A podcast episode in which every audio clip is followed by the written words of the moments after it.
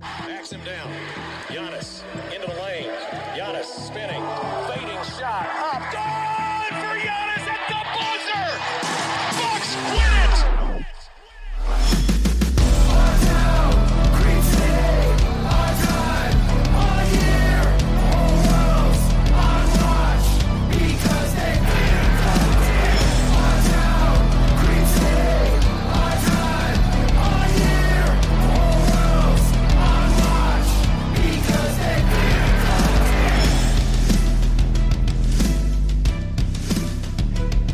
To Locked on Bucks. I am your host, Kane Pittman, here on a Tuesday afternoon. I was going to go down the path of Zach Lowe. I don't know whether many of the listeners listen to the Lowe Post, but where he says he's from recording from an undisclosed location somewhere. Um, but I am at the 97.3 The Game Studios. I did the 9 to 12 shift this morning, and now I've just wrapped up 2 to 3 with friend of the podcast, radio voice of the Bucks since the 90s, Ted Davis. We talked plenty of Bucks today after the Bucks beat the Kings last night for win number 46. For those that did listen to the podcast last night, you know that I am heading to Indy tonight. Most importantly, to see the Bucks, but secondly, a very close second to try out Broncos pizza, um, and hopefully just get to Indiana in one piece this time. That's really what I'm hoping for. I still have to go home and pack, throw some things in a bag. So this podcast might be a little shorter than usual. And just a quick note on Frank. I didn't know this. He threw this at me after we finished recording yesterday. He's actually going on a cruise tomorrow. I don't know. I can't even remember where he said he was going, but he's going to be out until Monday. So hopefully Frank stays safe on the waters with his family, but he deserves it. He works hard. So he's getting away for a couple of days. So uh, I will have a guest on to recap the Pacers game from Indiana uh, tomorrow night, from Indianapolis tomorrow night, where the, Bucks and the Pacers. And I am going to talk about that game in a little bit just here. But I do want to get to something, a topic that a listener asked. Dave Colin has asked this question, and I appreciate it because he said, I don't think you talked about this on the pod yet, so I'm just going to keep suggesting it. Now, that tells me that he's probably tweeted this at me multiple times, and unintentionally, I haven't got to it. So today's the day.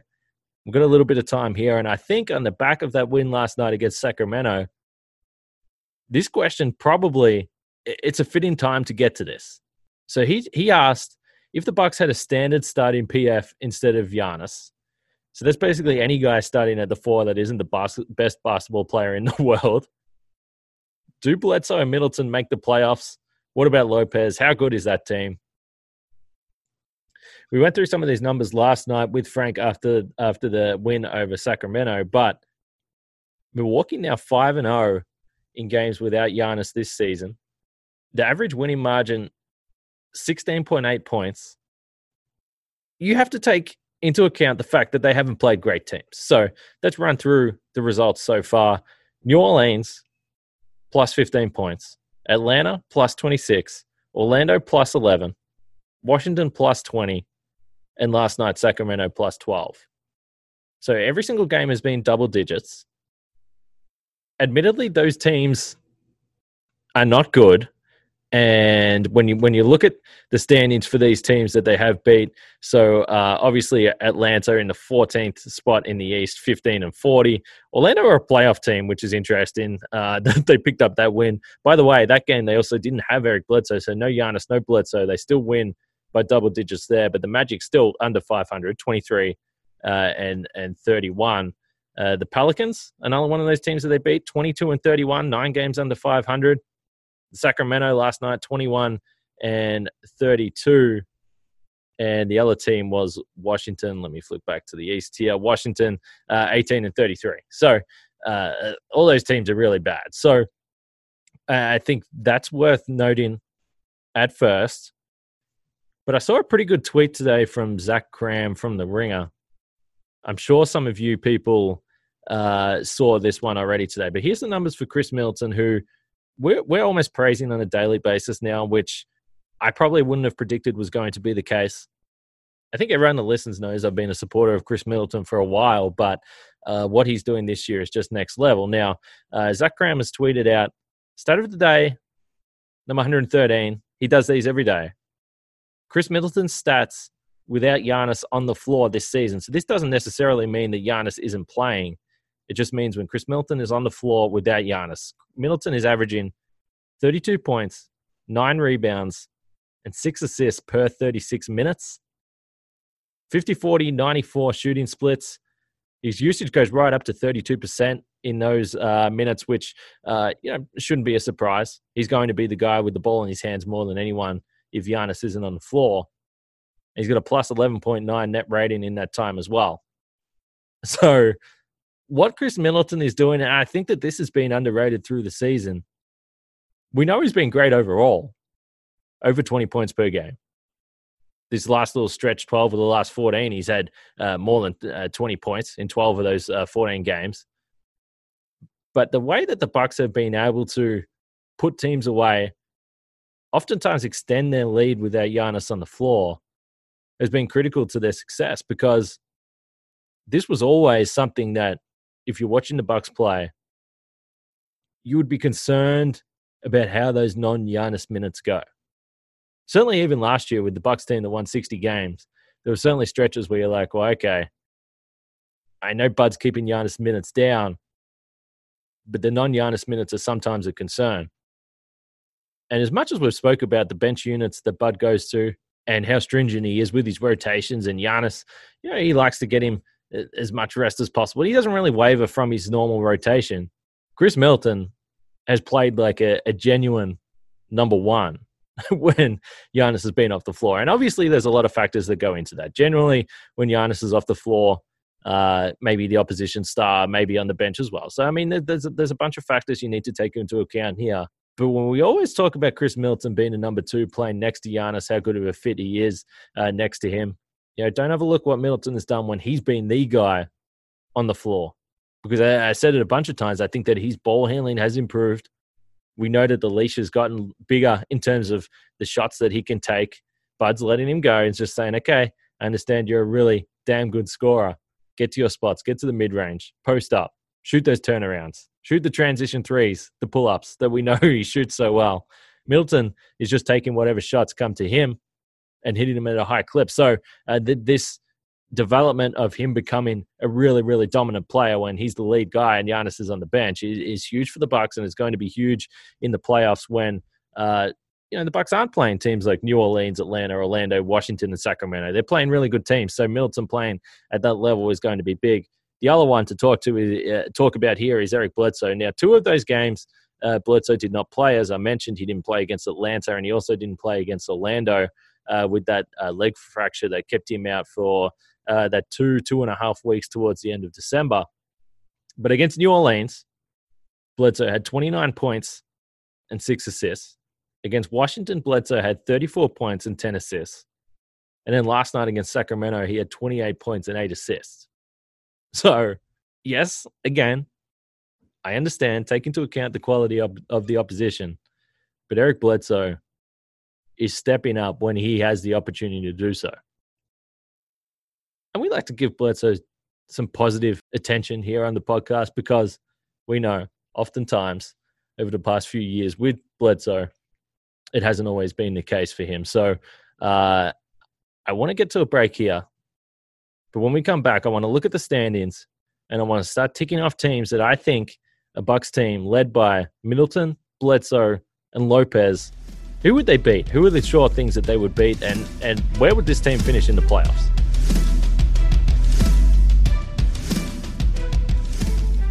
All right. So as we are working through this and starting to look at where we think this Bucks team could potentially finish if they didn't have Giannis on the roster, the other guy that we, we've already spoken about Middleton, we spoke about Bledsoe. We haven't really spoken about Brook Lopez yet.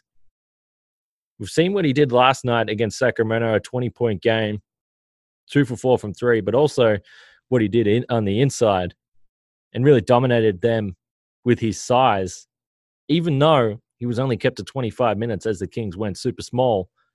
But Brook Lopez on the season, averaging 10.6 points per game. Clearly, the three point shot has been the talking point throughout the season. Right now, as it stands, 29.7% from deep uh, on 4.7 attempts from three on the season. So uh, over the last two games now, Brook Lopez is seven for nine from three. So we hope that this is like the the turning point for him.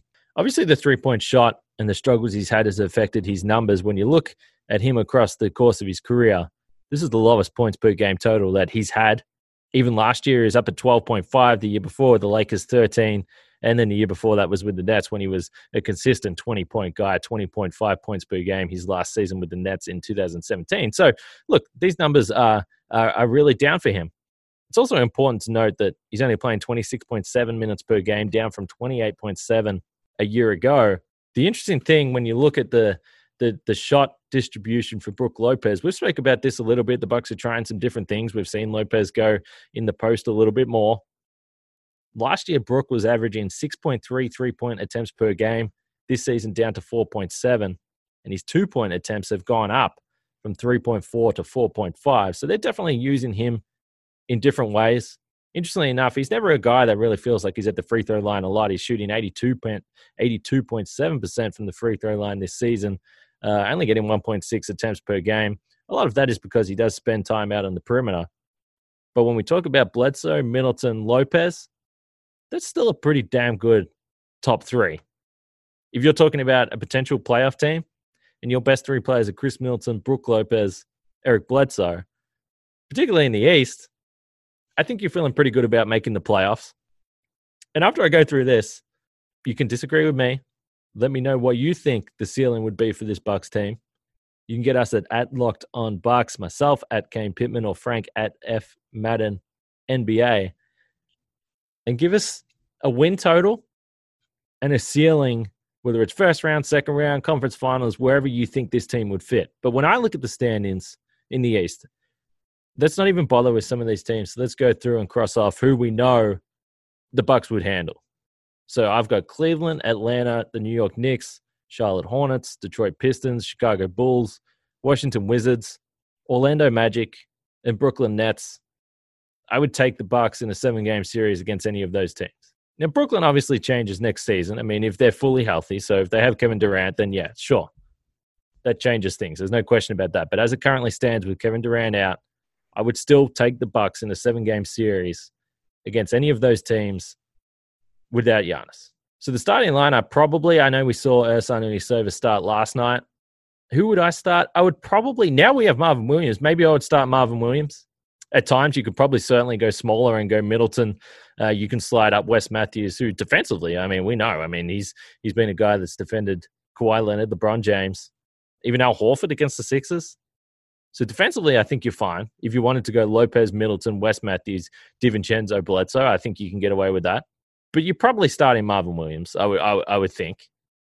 So if you're going for, with the five of Lopez, Williams, Middleton, Wes Matthews, Eric Bledsoe, as I said, I think that's a team that is is easily the seventh seed right now. I mean, the Brooklyn Nets are 24 and 28 in the seventh seed. Now we know Kyrie Evans missed a bunch of games, but I'm confident this Bucks team's over 500. So the next team we look at is the Indiana Pacers, who the Bucks are going to see tomorrow night. And funnily enough, maybe they will see them without Giannis. We don't know whether Giannis is going to play. If I had to put money on it, I would say he probably wouldn't. We're game out before the All Star break. It's a trip to Indiana the team's about to get on their flight now as I speak, actually, and go there at uh, they're leaving at around 5 p.m. on Tuesday night. So I, I just don't know whether Giannis needs to go on a trip for two days to, to Indiana to play this game. Maybe if the Bucks lost last night, he would be desperate to play. But I, I think this you could probably guess that Giannis will sit this one out. I might be wrong. We know he's a competitor. We know he's probably desperate to play, but there are some things that are a little more important than a, than a game of basketball. So maybe we'll see this matchup tomorrow night. But the Pacers would be really interesting. This is a team now that is really struggling. We're going to look at them in just a few minutes here. But then the top, the other four teams in the East is where it gets interesting Toronto, Boston, Miami, Philadelphia. Without Giannis, they would be really difficult. But the point of this really is to just look at this team, and I've uh, had a bunch of people ask, including Dave, who, sent this question in: is do I think this team, Bucks team would be a playoff team? Yeah, I think they'd be. I think they'd probably be a six seed. The Pacers right now are on pace to win high 40s, 47, 48 games. I think the Bucks team would win at least 45, probably between 45 to 50. I think the problem is that when you take someone else out like Giannis, we've seen these other guys step up, Middleton, Eric Bledsoe, and, and Brook Lopez at times, and all the other guys, the depth pieces that they have with Donte, uh, George Hill obviously has been huge, uh, Pat Connaughton, and all these guys. But you lose the consistency of the of the inside, the paint dominance of Giannis, which oftentimes allows the Bucks to overcome bad shooting nights from three, and we've seen that. The Bucks have won games where they haven't necessarily shot well from three because Giannis gets you 20 points in the paint, and you end up winning that battle uh, 50 to 30 or, or whatever it may be. So, look, I think defensively the Bucks team would be fine. I think that's where the problem would be. If you have enough night shooting, can you dominate the inside uh, like you have without Giannis? Probably not, and that would lead to losing some games right now that the Bucks just are not losing. But I've still got to answer this question. Bucks would have 45 to 50 wins, and they'd definitely be a playoff seed, at least a seven seed. They'd be better than the Brooklyn Nets. The Pacers, you know, would be interesting. This is a team that obviously has had some injuries. They're just getting Oladipo back. Maybe if he was uh, fully healthy and fully integrated back into the system, the Pacers would would handle the Bucks. I'm not sure, but I just think it's remarkable to think about when you look at this team. Those top three players, again, if they're your best three players at the start of the season, you're thinking you're going to be a playoff team, and uh, that's that's the remarkable situation the Bucks are in, and, and kind of the crazy situation as to why uh, they only have two All Stars with Giannis and Khris, because uh, we've seen at times, like I mentioned, those games with Bledsoe, 29 points, 34 points, 28 points. Probably an All Star if he's playing elsewhere with a bigger role. It's uh, you know these guys really sacrificing a lot to be a part of a, a really special group. But as I said, let me know what you think. If you think I'm I'm overrating this team, without Giannis. I also don't want to underrate the impact that Giannis has. Let me make that clear. But for mine, again, Bucks around 45 to 50 wins, definitely a playoff team in the East. So, uh, Dave, sorry for making you wait for that one, but we uh, we eventually got there.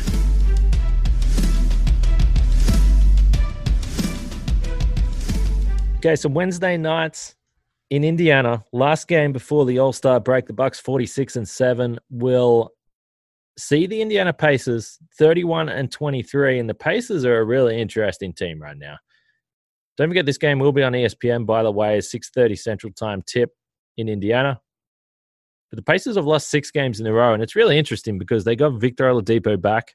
Uh, they won the first game that Oladipo played against Chicago. They won that game by nine points, but they've lost their last six. Now he's played in five of those, but the offense has been the offense has been dreadful since Oladipo came back.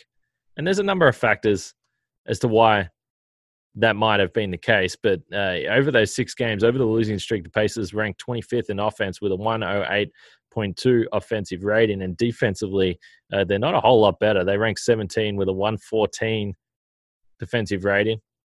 And just for reference, over the last six games, the Bucks 100.5 defensive rating. Clearly, number one in the league, ahead of the Memphis Grizzlies in second, 104.7.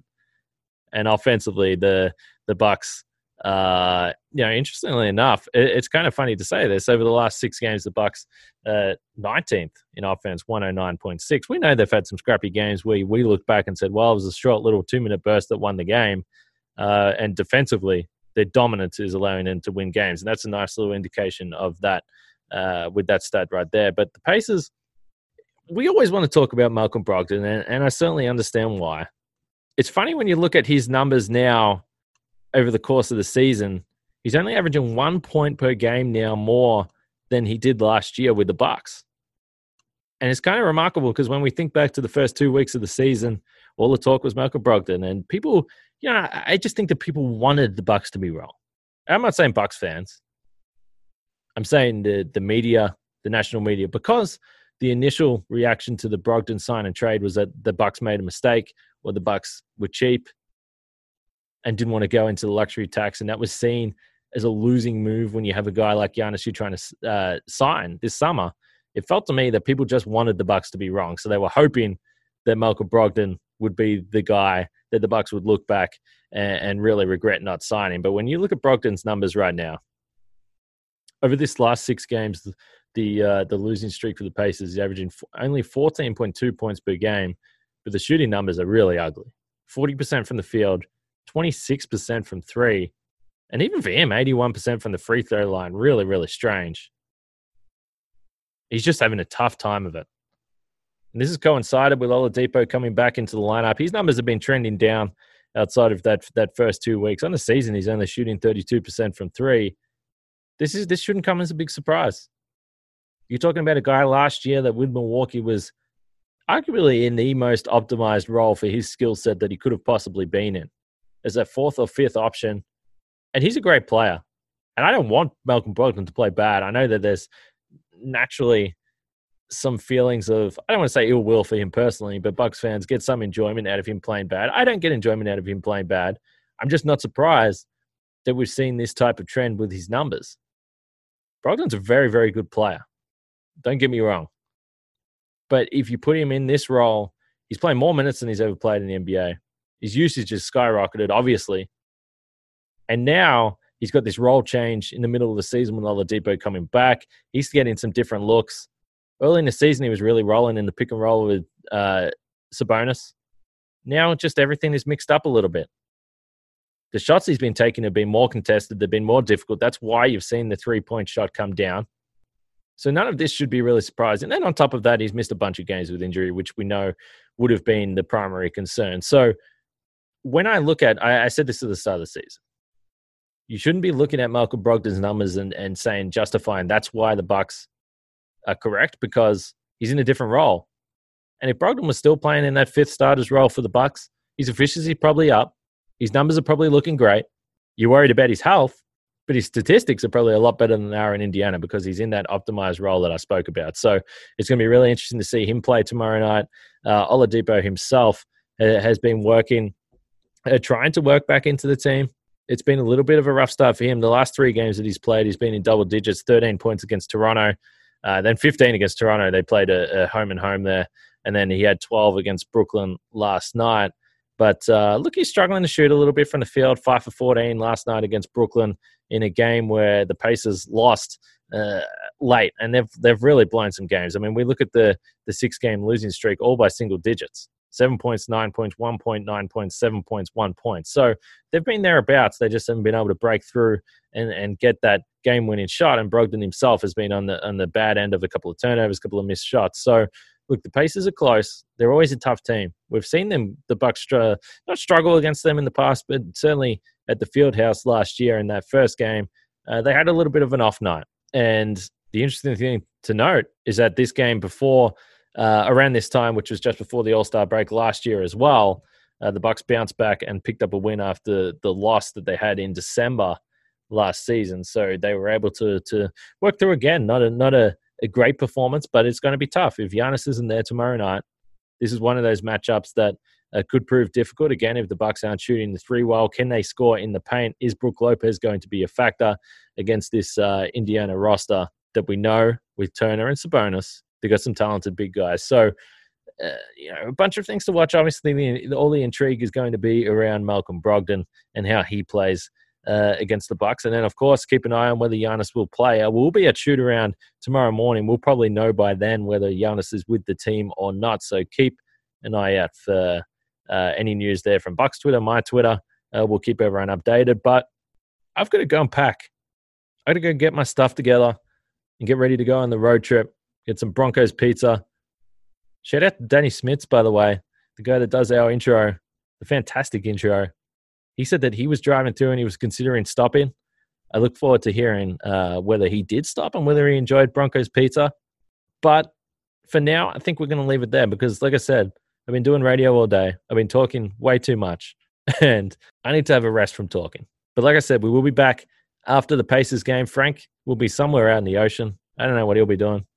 I haven't been on a cruise. I went on a cruise when I was younger. I went on, on a couple of cruises, and they're always a good time. But he's got he's got kids. It was probably a different experience to what I had when I was on the cruise. But hopefully, uh, he's having a good time. We're going to have a guest with us after that Pacers game. The Bucks looking to head into the All Star break on a winning note and pick up win number forty-seven against the Central Division rivals, the Indiana Pacers. Remember to send us your feedback. I always say this, particularly when I'm by myself. Send us some feedback. Anything you want to hear from the podcast, anything you want us to do better. Get us on Twitter at Locked On Bucks, at Kane Pittman, at F Madden NBA. But for now, for myself, Kane Pittman, and Frank Madden sailing the seas. We'll speak to you guys tomorrow.